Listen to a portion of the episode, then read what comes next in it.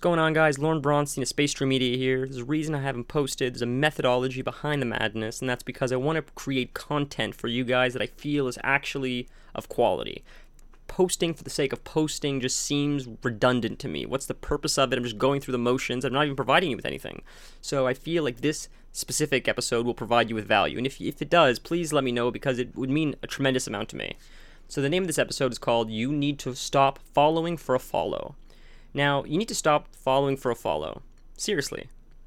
Why do you think this works? Think about it. Step one, you follow someone at random. Step two, this person follows you in return. Step three, I'm not sure what step three is. What about step four? Still not sure what step four is. Do you see where I'm going with this? Intentions are everything online, just like in real life. If you have no clear goal as to why you want followers, why bother building your audience in the first place? The random people you follow in hopes they will follow you back holds little to zero interest in anything you're actually posting about. These individuals, they did not discover you through mutual interests. Instead, you're essentially walking down the street, handing out business cards to every man, woman, and child you see, and then feeling like you've accomplished something.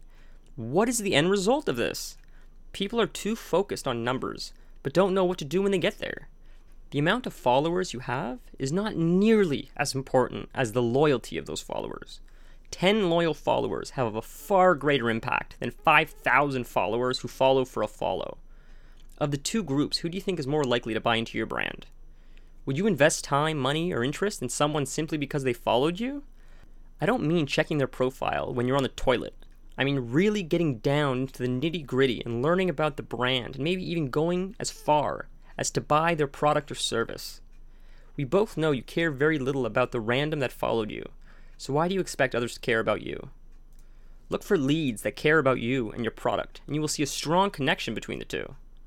Next time you feel like following for a follow, ask yourself How often do I buy something from someone simply because they followed me?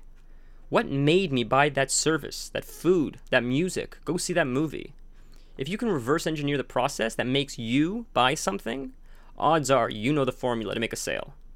Thank you very much for listening. You can find me on social media at L Brainstein, or you can follow my company at Space Tree Hub. That's my social media handle for all social media platforms. I want to thank you guys one last time for listening. It really means a lot that you guys are giving me your attention. And remember, if whatever makes you buy something, that's the same driving force that makes others buy your products. Until next time, Lorne Bronstein out.